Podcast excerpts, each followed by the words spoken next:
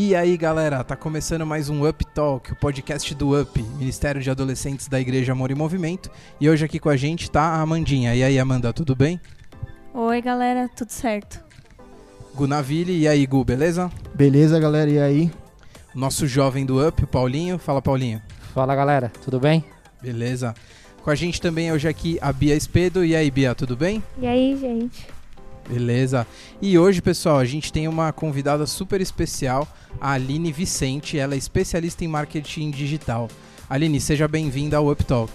Olá, galera. Obrigada. É um prazer estar aqui com vocês.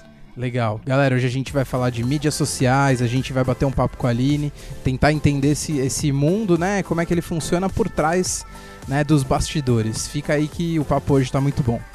Aline, conta pra gente, conta um pouco da sua trajetória, o que você estudou, como é que você chegou, né, onde você tá hoje.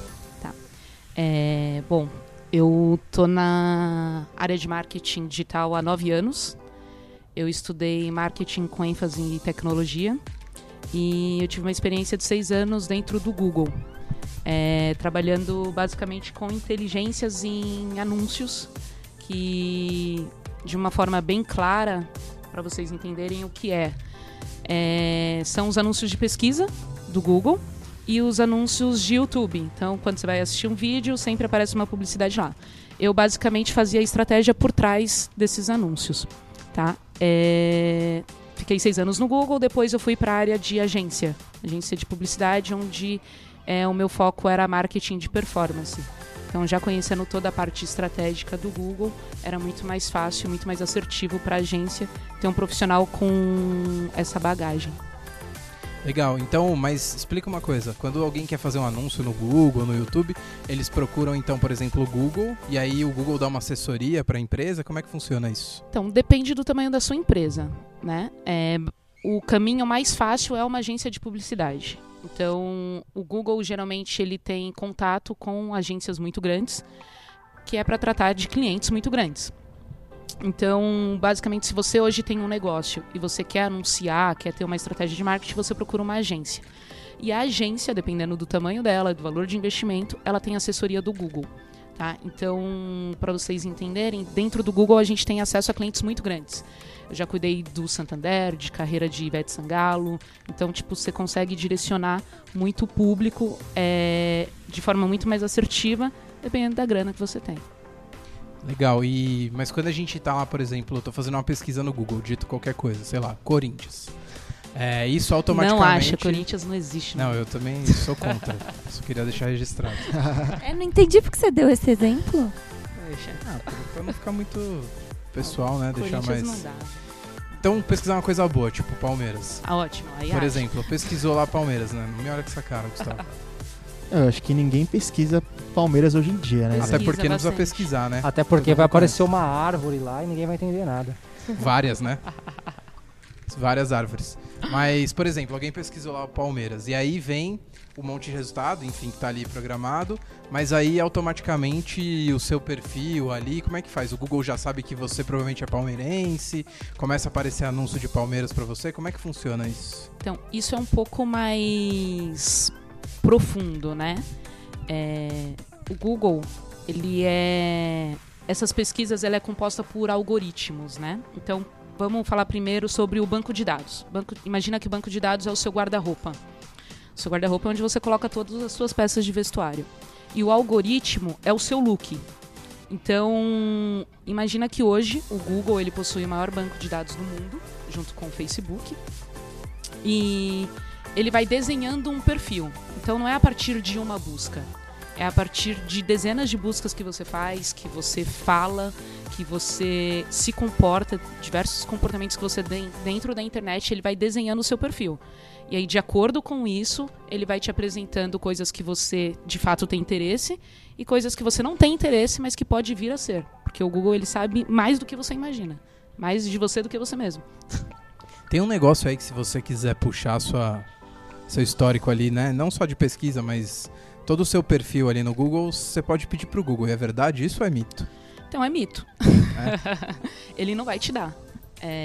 Mas existe. Existe, por exemplo, qualquer hacker, algum Qualquer hacker não. Um hacker, ele muito especialista, ele consegue puxar até imagens do seu notebook, por exemplo. Áudios, tudo que você faz na frente ou na presença de um eletrônico, computador, celular, o Google sabe, o Google vê, o Google ouve. Até pra gente contextualizar, né? Por que a gente chamou a Aline aqui, a Bia também, pra falar sobre redes sociais, Google? Eu abri aqui meu Instagram, quantas horas eu passo por dia em média? Não sei se vocês conseguem abrir no seu Instagram. Tipo, o meu apareceu 1h40, velho. Isso é muita coisa. Claro que não é 100% focado, também, né? Você já viu isso, Bi? Sim, o meu eu coloquei até um alarmezinho de 50 minutos, mas eu sempre ultrapasso e chego a ficar 1h30, 1h40 por dia. Então, isso é bizarro, porque tá totalmente presente na nossa rotina, né? E o que a gente tem consumido, o quanto isso nos influencia. Querendo ou não, a gente não ouve o que a gente quer, as nossas opiniões, se a gente não tomar cuidado, não são as nossas, mas é o que ele tá impondo pra nós. Sim. Não sei se vocês chegaram a ver aquele Dilema das Redes do Netflix, vocês assistiram? Sim. O que vocês acharam? É uma loucura. Eu acho que é bizarro como a mídia, ela interfere em tudo que a gente pensa, em tudo que a gente faz. Sei lá, tá tudo programado. É bizarro. Você tem essa sensação, Bia, de que estão te ouvindo e te vendo o tempo todo?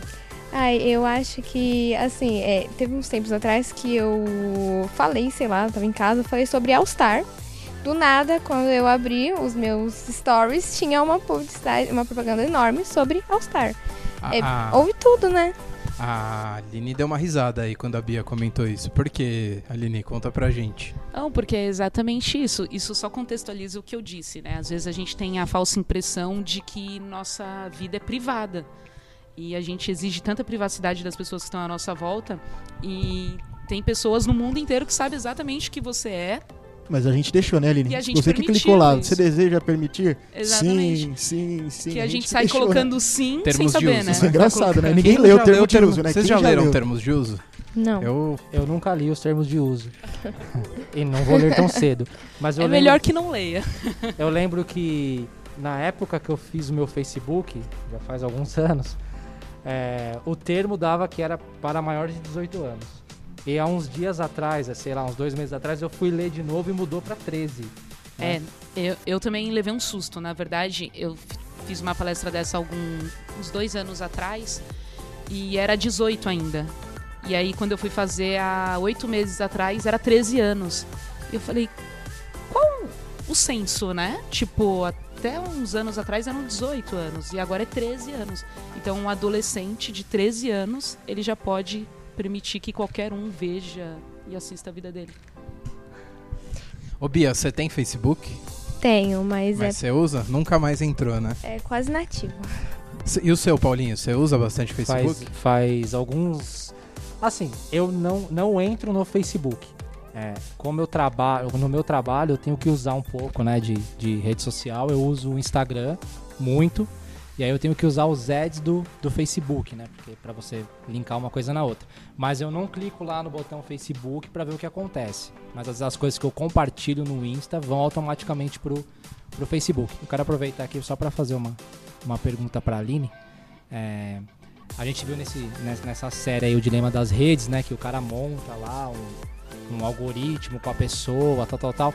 E é que nem eu acabei de falar, eu uso muito rede social para o meu trabalho, para alcançar pessoas de uma forma que o Facebook ou o Google, ele permite que a gente faça. E a gente sabe que quando você não paga por um produto, provavelmente você seja o produto, né?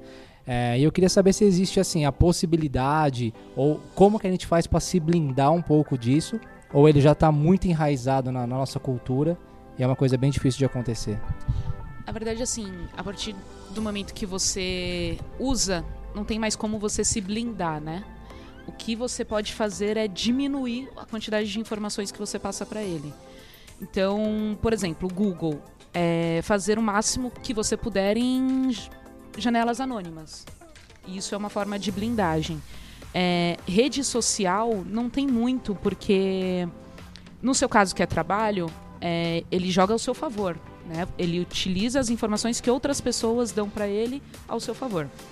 No caso de nós como usuários, é reduzir o máximo possível. Então, evitar fotos, evitar curtidas, pensa que toda vez que você curte alguma coisa, ele está traçando o seu perfil a partir daquilo. Toda vez que você interage com alguma ação, ele está traçando o seu perfil. Então, a forma de você se blindar é dar o menos de informação possível. Nesse momento, tem vantagem na blindagem em quem só usa aquilo como uma vitrine mesmo. Onde ele não dá a informação dele, ele só olha. Só consome, né? Esse é o cara mais blindado. E eu tenho uma pergunta pra Bia. Eu não sei vocês, né? Mas especificamente a Bia. Quando você tá muito fissurado naquilo, eu consumo bastante Instagram, enfim, é a única rede social que eu vejo, um pouquinho do Twitter. Mano, você vê todo mundo com a vida perfeita, né? Ninguém posta lavando louça, é sempre Sim. na praia, né? Ou comprando coisas. Você acha que tudo é muito imediatista, né? Além da comparação, você quer consumir, e as opiniões é totalmente polarizadas. Você só ouve o que te agrada ou o que concorda com você. E aí a gente vê todo mundo ouvindo o que concorda e todo mundo concordando com a sua própria, sem discordar, né? Ninguém tem uma opinião contrária à sua. Você já se sentiu sufocada por isso? Como que... Olha, eu acho que teve uns tempos atrás que eu fiz uma limpa no Instagram, parei de seguir um monte de gente, porque várias pessoas, assim, de idades aproximadas a minha, tipo assim, 19 anos, pessoas, assim, extremamente... Tinha umas grana, assim, até o talo, com uma vidinha, assim, que eles mostravam, né, ser perfeita, né, e eu acho que isso colocou uma coisa na cabeça dos adolescentes de que aquilo é a vida perfeita, de que eles vão, sei lá, conseguir a vida perfeita com aquilo, sabe? Se eles seguirem aquele caminho, o que eles falam é o sucesso. Eu acho que eles esquecem até eu falei até pra minha irmã esses dias que eles esqueceram, querem tanto estar tendo controle da situação que não envolvem Deus, sabe? Eu acho que colocaram tanto de lado como se estivesse no controle deles que, deixa eu quero dizer, ficou de lado a parte cristã, suas opiniões, tudo pra seguir o que a rede social diz. A vida perfeita, o dinheiro, o namorado... Consegue entender o que eu quis dizer? Sim, eu acho que fica até superficial, não sei o que vocês acham. A gente só vive em função disso, aí entra naquele assunto mais clichê de é só curtida, é só você querer uma correspondência do outro lado e no fundo às vezes nem é você, né? Você tá tentando... Não. E, inclusive a gente viu aí nos últimos anos, acho que a Aline até pode confirmar também, mas casos de pessoas que ficaram doentes mesmo por conta de rede social, de ser impactada por pessoas com a vida perfeita, as blogueiras nas Maldivas, né? Postando tudo incrível, lindo, e a gente aqui vivendo no meio da pandemia sem poder viajar para lugar nenhum. Então, principalmente durante a pandemia, né? Os casos de pessoas com doenças psicológicas depois das redes sociais e tudo mais. Principalmente agora, você não tem muito o que fazer, né? Então, você se torna refém da rede social, porque em casa você tá o quê? Com o celular na mão o tempo todo. E tem crescido muito mesmo o número de adolescentes e jovens depressivos e ansiosos, né? Porque é bem isso que a Bia falou.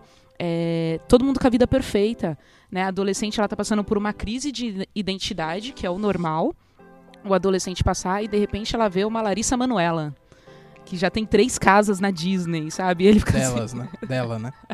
Dela. Então, e não só a Larissa Manoela, diversos exemplos, às vezes uma amiga da escola que tem uma condição financeira melhor, né? Que tá passando a pandemia, tipo, uma casa na praia, enfim, você tá preso dentro de um apartamento.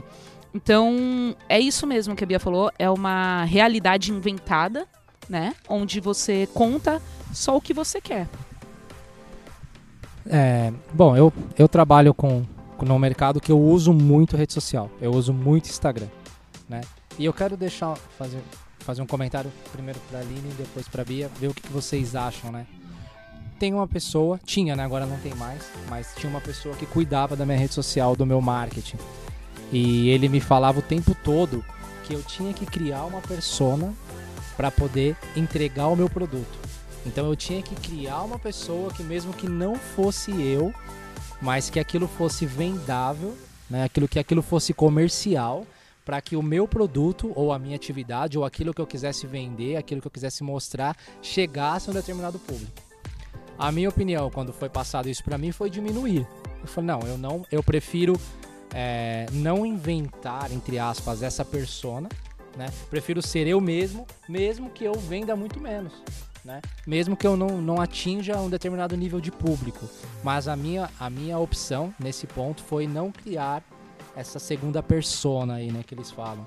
Queria saber primeiro da Aline e depois da Bia, o que vocês acham disso? De você ter que criar uma coisa que você não é, que é muito que a gente já falou, para poder se aparecer um pouco mais.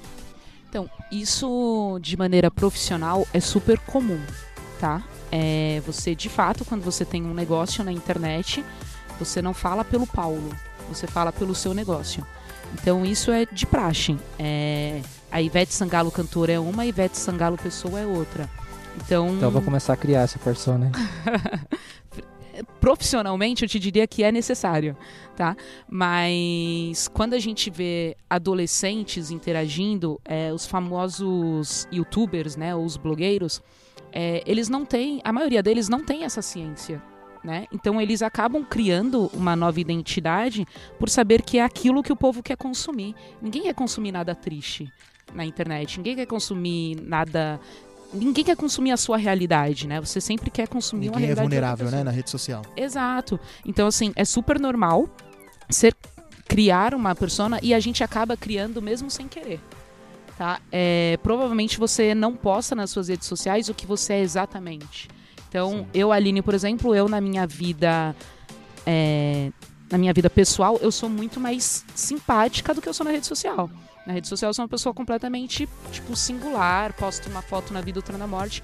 Tipo, você não vai saber da minha vida pela rede social.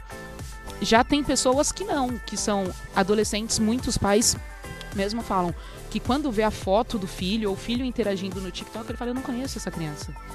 Porque ela sabe que ela tem que criar uma outra pessoa, uma outra realidade pra ela. Fora do ambiente profissional, o que você acha, Bia, disso? De criar uma persona, fora, como a Aline já explicou, fora do profissional. Eu conheci uma menina que ela é exatamente assim como a Aline falou, ela transmite tanto no TikTok quanto no Instagram, uma pessoa super simpática, que consegue socializar super fácil, assim. E quando você vê ela pessoalmente, tipo, você não pensa que é a mesma pessoa. E eu pensei diretamente também em como as pessoas, elas nas redes sociais, elas postam coisas, momentos da vida delas, assim, extremamente felizes e que, na verdade, são uma mentira, que por trás daquela foto, até o momento, nem foi tão legal assim, mas elas quiseram passar uma imagem que foi fantástico, sabe?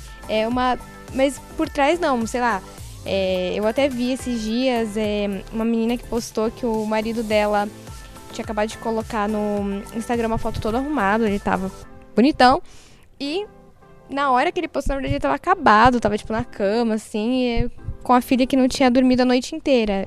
Eles passam uma imagem de que realmente é tudo lindo, tudo perfeito, mas na verdade não é.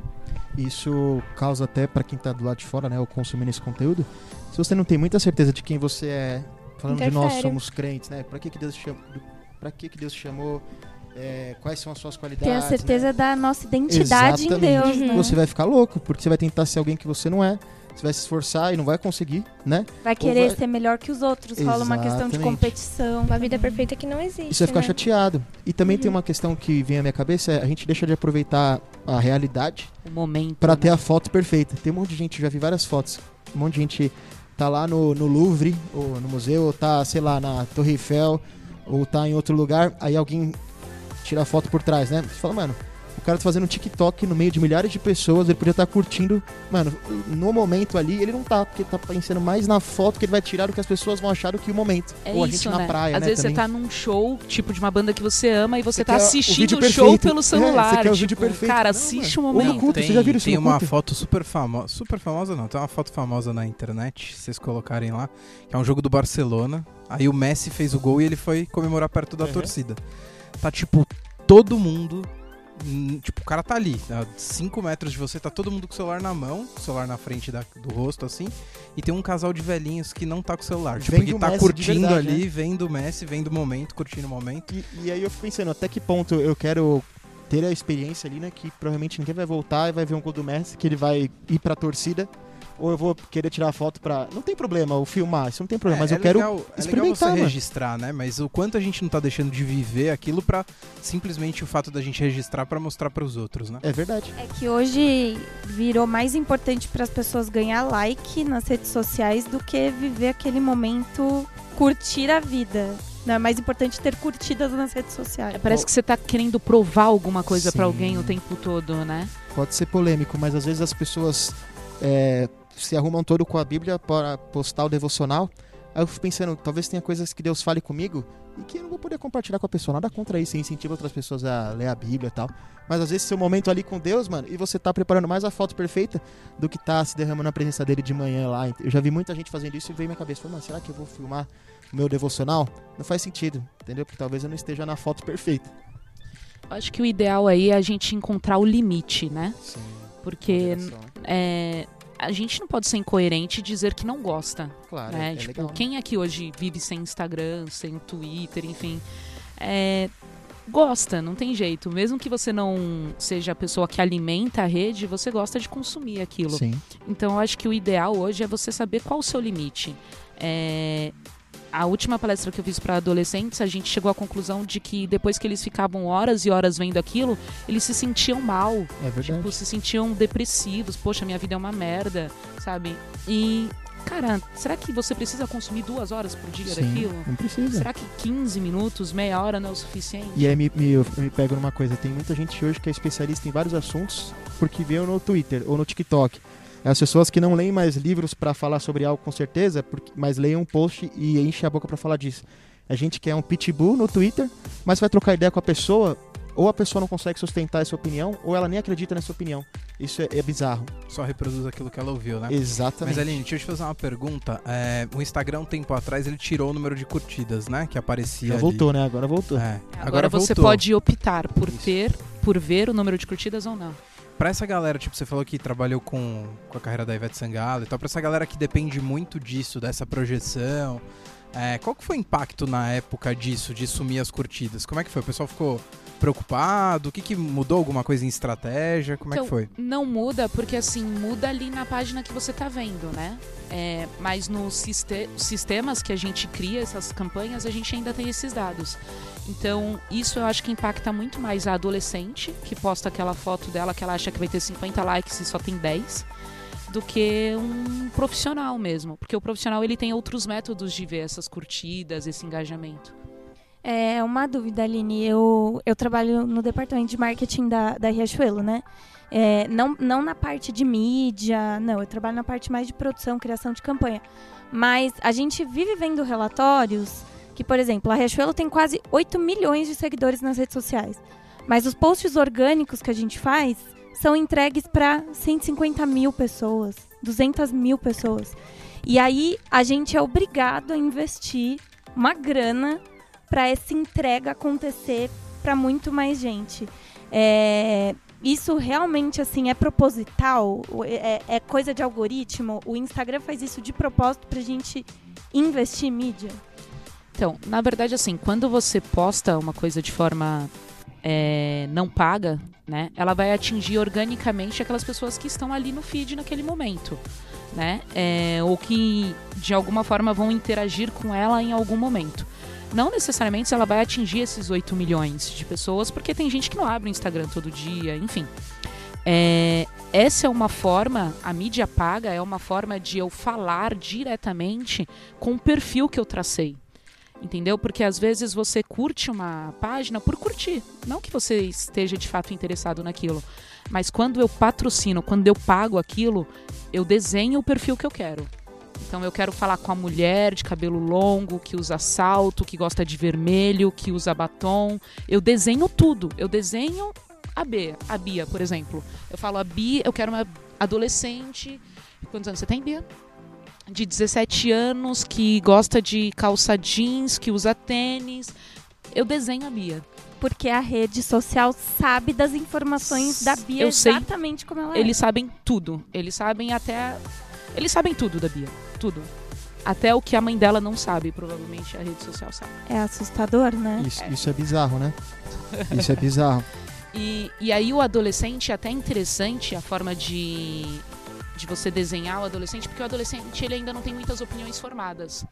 Então, eu quero formar esse adolescente, né? Então, assim, eu vou impactar ele de diferentes formas, porque eu quero que a Bia chegue nos 25 anos sendo essa pessoa que eu quero que ela seja, porque ela vai ser o meu consumidor. Entendeu? Então, assim, que é muito mais difícil você fazer isso com o adulto.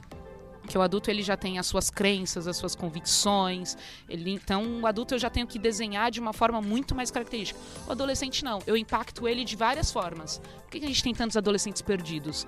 Porque é isso. Eu estou bombardeando ele de informação. E eu vou traçar o perfil dele sem que ele nem perceba.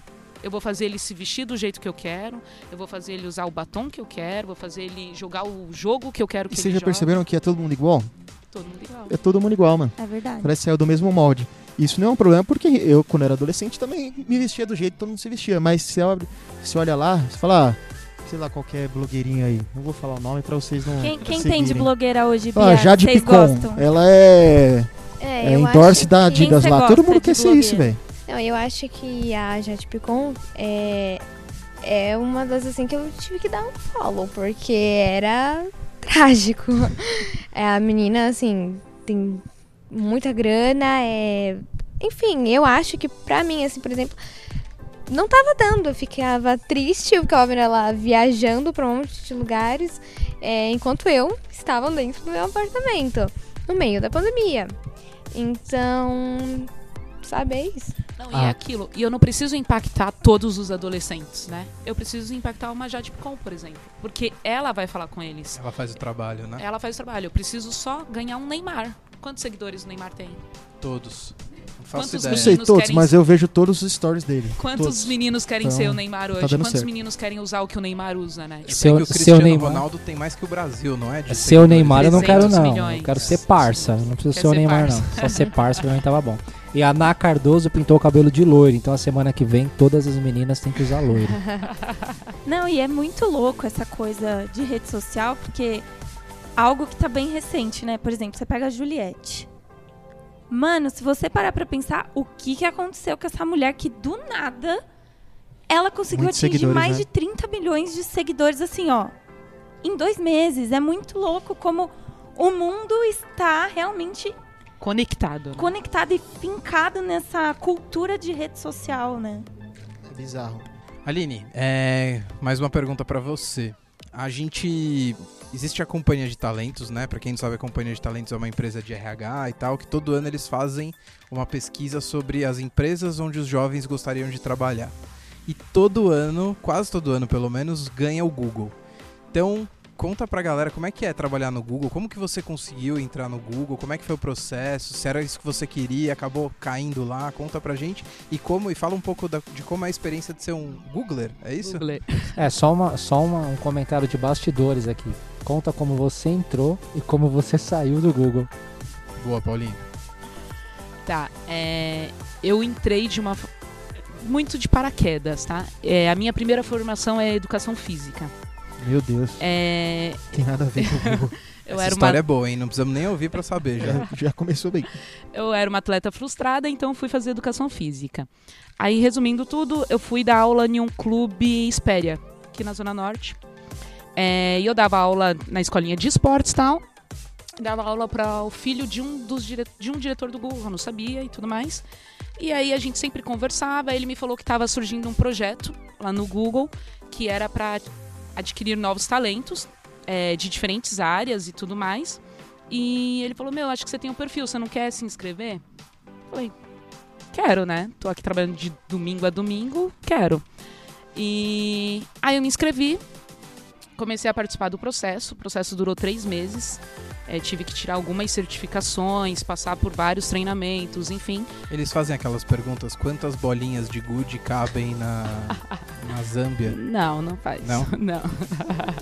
Não, sempre tem isso, nunca viu essas perguntas do tipo, quantas caixas de sapato cabem? Reza a lenda que no Google... A minha geração não passou por isso, não. Quantas caixas de sapato cabem no... Na verdade, as perguntas são perguntas que você não consegue responder com uma palavra. Eles fazem com que você elabore redações, assim, para você justificar as respostas. Tem que ir preparado. Tem que ir muito preparado. Você tem livros para estudar para participar dessas entrevistas. Então, por isso que o processo dura 3 meses e depois, se você passar em todas as entrevistas e você não conseguir tirar todas as certificações, você não entra. Então, aí aconteceu que eu passei e tal. Entrei na área mais pequenininha do Google, que era para falar com um consumidor, com pequenos empresários que estava começando e tal, para auxiliar ali a escrever palavras-chave em campanhas e tal. Não quis ficar nessa área, queria ir para a área de estratégia. E aí, em 6 meses, eu fui cumprindo as etapas, passei, depois terminei lá saindo... Saí de lá na área de estratégias, inteligência para agências, tá? E aí eu fui para uma agência de publicidade e fiquei 2 anos nas agências, depois voltei para o Google de novo, só que aí eu já voltei como gestora da área que eu trabalhava. Então foi isso, eu saí como... especialista sênior e voltei, o meu diretor me puxou da agência de novo para voltar como coordenadora.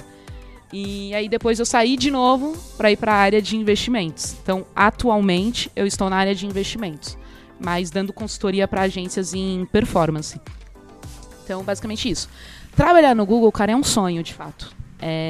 Eu falo que muitas pessoas sonham. Eu nunca sonhei trabalhar no Google porque não era parte da minha realidade. Então eu falo que tem muito de Deus nisso, porque é aquilo que ele sabe exatamente o que você quer, mesmo que você não saiba. Então quando eu entrei lá, eu falei assim, caraca, eu não sabia que eu queria tanto isso daqui. É uma empresa dos sonhos de fato. Tem tudo que apareceu naquele filme. Estagiários? Estagiário, de fato. Claro que aquela é a versão Google Estados Unidos. A versão aqui do Brasil é um pouco mais simples, mas tem o que você imaginar numa empresa para você ser feliz, lá tem. Então tem hora do sono, você pode dormir, você pode morar lá dentro. Você trabalha 15 horas, aí tem um labrador e umas finas para você comer, mas tá de boa, né? Tranquilo. Na verdade, assim, você não tem... O mundo perfeito lá é que assim, você tem uma carga horária, mas você não tem um horário pré-definido. Então, se você é uma pessoa noturna, você pode realizar suas tarefas à noite. Além de ter free foods e bean bags. Yes. Tem tudo que você precisa para sobreviver por 45 dias sem precisar sair de lá, né? Sem precisar sair de lá. É exatamente essa a estratégia. Todo mundo fala assim, nossa, mas o Google tem tudo. Tipo, ele tem tudo que é para você não sentir falta de nada e você queira permanecer lá dentro. E você nem lembra. E quando você tá lá dentro, você nem lembra que tem tudo, né? Você só lembra quando você precisa. Você fala assim, poxa, tô com fome. E aí você desce e come. Ou alguém leva para você. Mas é uma empresa dos sonhos, sim. Porém, é muita cobrança, é aquilo, muita liberdade gera muita responsabilidade. E aí tem até um caso interessante agora, eu estava falando esses dias com um dos gestores de lá. Um alerta que para os jovens e adolescentes é que o Google ele não está mais focado em jovens e adolescentes, em adquirir novos talentos. Ele decidiu que é muito melhor ele resgatar a galera de 30 e 40 anos. Porque os jovens não são mais resilientes, jovens não têm mais paciência, jovem ele é imediatista. E uma empresa igual o Google, ele forma um profissional a longo prazo, né? Então, quando chega lá um jovem de 19 anos e ele não sabe o que é hierarquia, ele não respeita, ele quer fazer do jeito dele, o Google tá falando, opa, calma aí, eu vou ter que voltar lá atrás e resgatar. Isso é bem interessante. E Aline, pra gente terminar, deixa um recado pra galera que tem interesse em estudar marketing digital, seguir uma carreira nessa área, o que você... Tem muita gente, né, Fechou? É uma área que tá crescendo absurdamente agora, né? E conta rapidamente no seu comentário os pontos positivos e o que você vê de ponto negativo pra quem quer entrar nessa área a partir de agora, 2021 aí, 2022. Tá. Essa área é uma área hilária, assim. Eu acho que... é uma das melhores profissões do mundo, a área de publicidade, né? A área de comunicação, mas é uma área que você nunca para de estudar. É uma área que tem atualizações o tempo todo. E focando no que eu de fato conheço, que é o digital, é uma área que está em constante expansão, né? O Brasil ele ainda é muito pequeno, perto dos países evoluídos nisso. Então, é estudar, foco em...